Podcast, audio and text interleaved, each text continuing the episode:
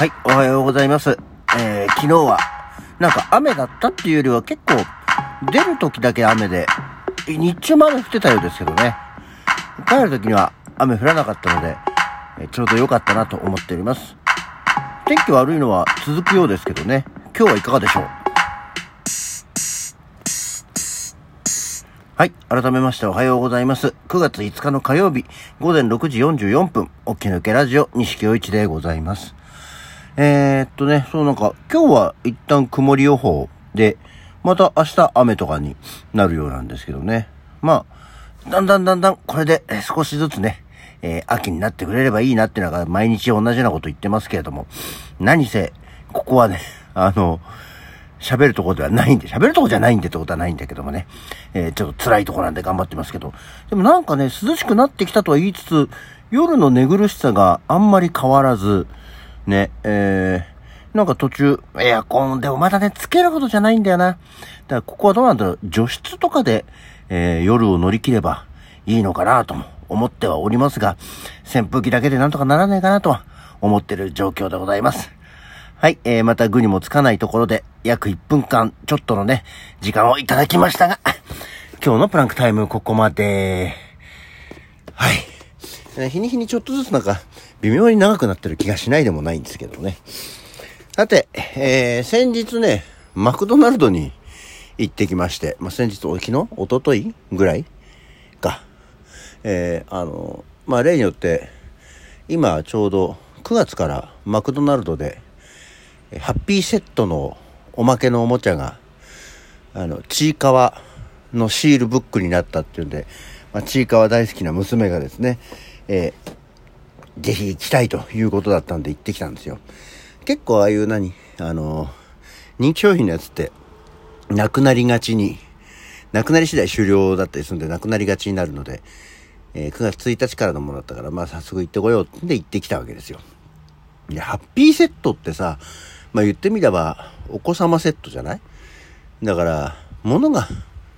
少ないんだよね。ハンバーガーセットのハッピーセットとかだと、ハンバーガーとポテトの S、ドリンクの S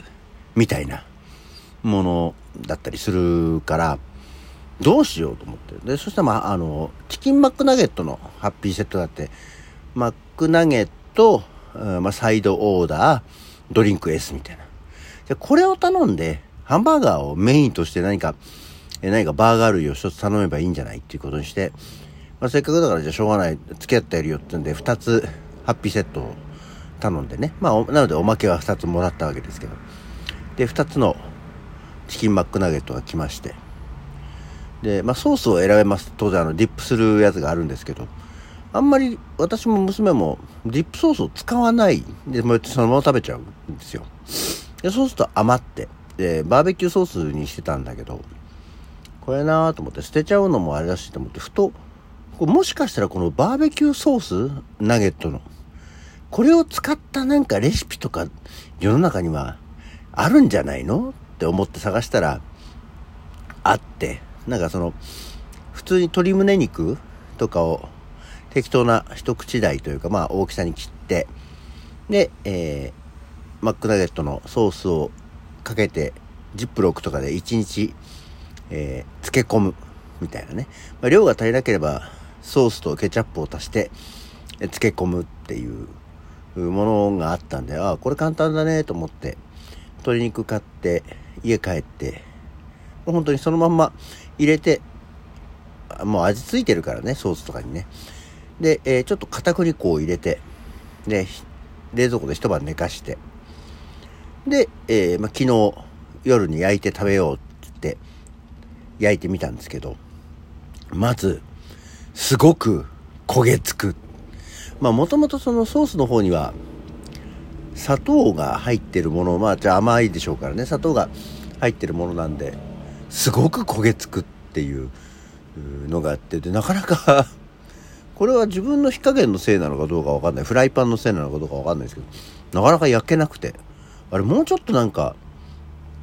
いい感じに焼けるもんなんじゃないのかなと。もしかしたらその、冷蔵庫に一晩入れといたから、肉が冷えすぎてたのかもしれない。なんか早めに室温に戻してとは書いてあったけど、ちょっと時間がなかったんで、20分ぐらいしか外に出して置いとけなかったんで、そこの部分かもしれないですけど、あんまり、こう、例えばね、皮の部分が焦げがあって、ちょっとカリッとするとかっていう感じになるかと思ったら、そうもならず、うん、っていう。まあでも一通り火が通ったんで、本当単純に焼くだけですからね。一応なんかオリーブオイルと、あの、ニンニク潰したの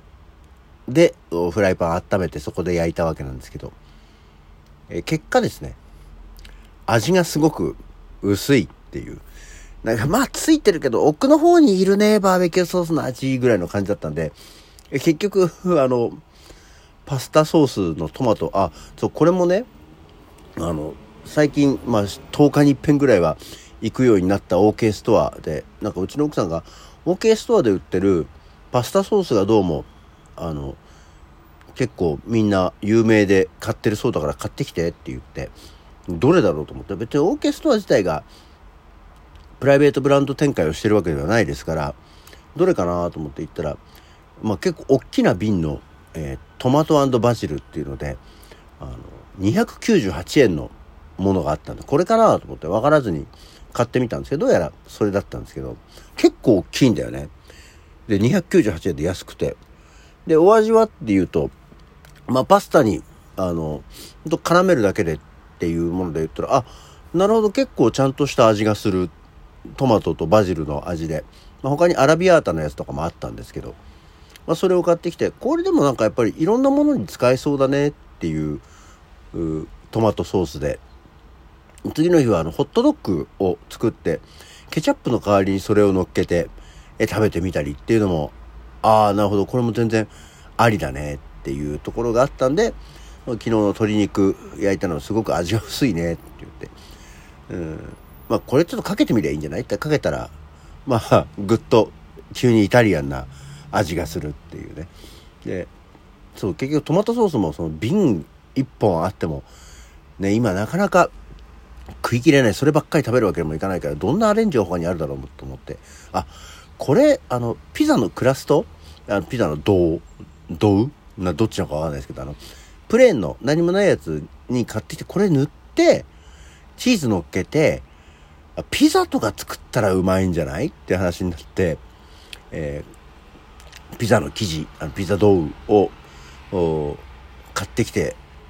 で、あとは、でもなんかせっかくだからバジルとかね、マルゲリータ風だったらシンプルで美味しいかもね、なんて話をしたんだけど、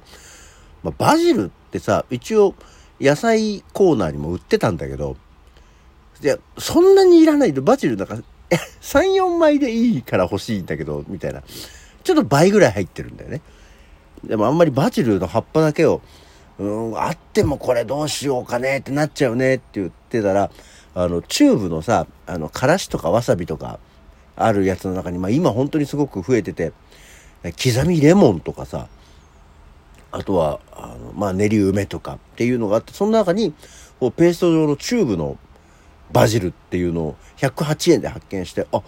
これいいじゃない、これ。これにちょっと出したやつにオリーブオイルとかを足して薄めて塗ればいいんじゃない？みたいな話をしてそれを買ってきたんで、今日は OK トマトソース、夜は OK トマトソースを使ったピザを、え、食べようの回になるっていうとこですね。どっちかというとそのマクドナルドのバーベキューソースよりは OK トマトソースを今大量にある。まだねそれでも半分ぐらいしか消費されてないんだよね。こういうのってさこう興味があるうちに食べないと結局ちょっとだけ残ったものが冷蔵庫の奥の方にずっといつまでもあったりすることがあるからね、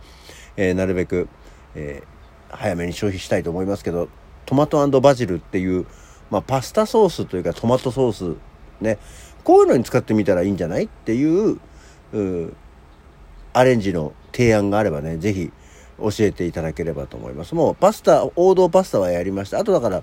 ポークソテーとかにつけてもいいよ、みたいなね、え、ことは書いてあったんで、ああ、なるほど、ね、まあお肉と合わせるとおい美味しいんでしょうねっていうところではありましたよね。何か、こういうのやってみればっていうのがあればぜひね、ご提案いただければと思っております。はい、えー、ちょっと余った、えー、今日は誰の誕生日でいいかな？えー、今日、6月、6月じゃないよ。9月の5日、えー、1939年の今日、若林、若林豪が生まれましたね。若林豪、若林オーストラリアなんていうことで、一時期バウ的な、今さ、もうバウ的なって言っても、もう通じないよね。えー、読み間違いだったりさ、変な看板だったりさ、っていうちょっと街の面白いもの、おかしなものっていうのを、バウ的な感じっていうのでよく言ってましたけど、えー、もうバウ、もうわからないだろうな。宝島という、かつてあった宝島という雑誌のボイスオブワンダーランドというコーナー、視聴者、読者投稿コーナーの、えー、ものから派生してきた言葉ですけどね。えー、そんな中で若林号の読み方が若林オーストラリアって言われたことがありましたよっていうね、ことを思い出したりはしております。そして、1951年の今日、マイケル・キートンが、その翌年、1952年の今日、草刈正雄が生まれてますね。で、1958年の今日には、江藤博俊が、えー、これはね、日本の、かつていたアイドルグループのズートルビのメンバーですね。ズートルビもコロナの頃に復活して、えー、コンサートとかをやっていたようですけどね。あれもね、行こうかどうしようか迷ったけど、ずっとルビー、なんか微妙な感じで行きませんでしたね。はい。っていうような感じで、やべえ、もう時間なくなっちゃった。あとは、あ1966年には、えー、中村あずさも生まれてるんだそうですよ。えー、これはもっとなんで、も中村あずさもなんかちょっと急にフェードアウトしちゃった女優さんですよね。はい。というような感じで、今日の シリケートモタな起き抜けラジオはこの辺で、それじゃあまた次回。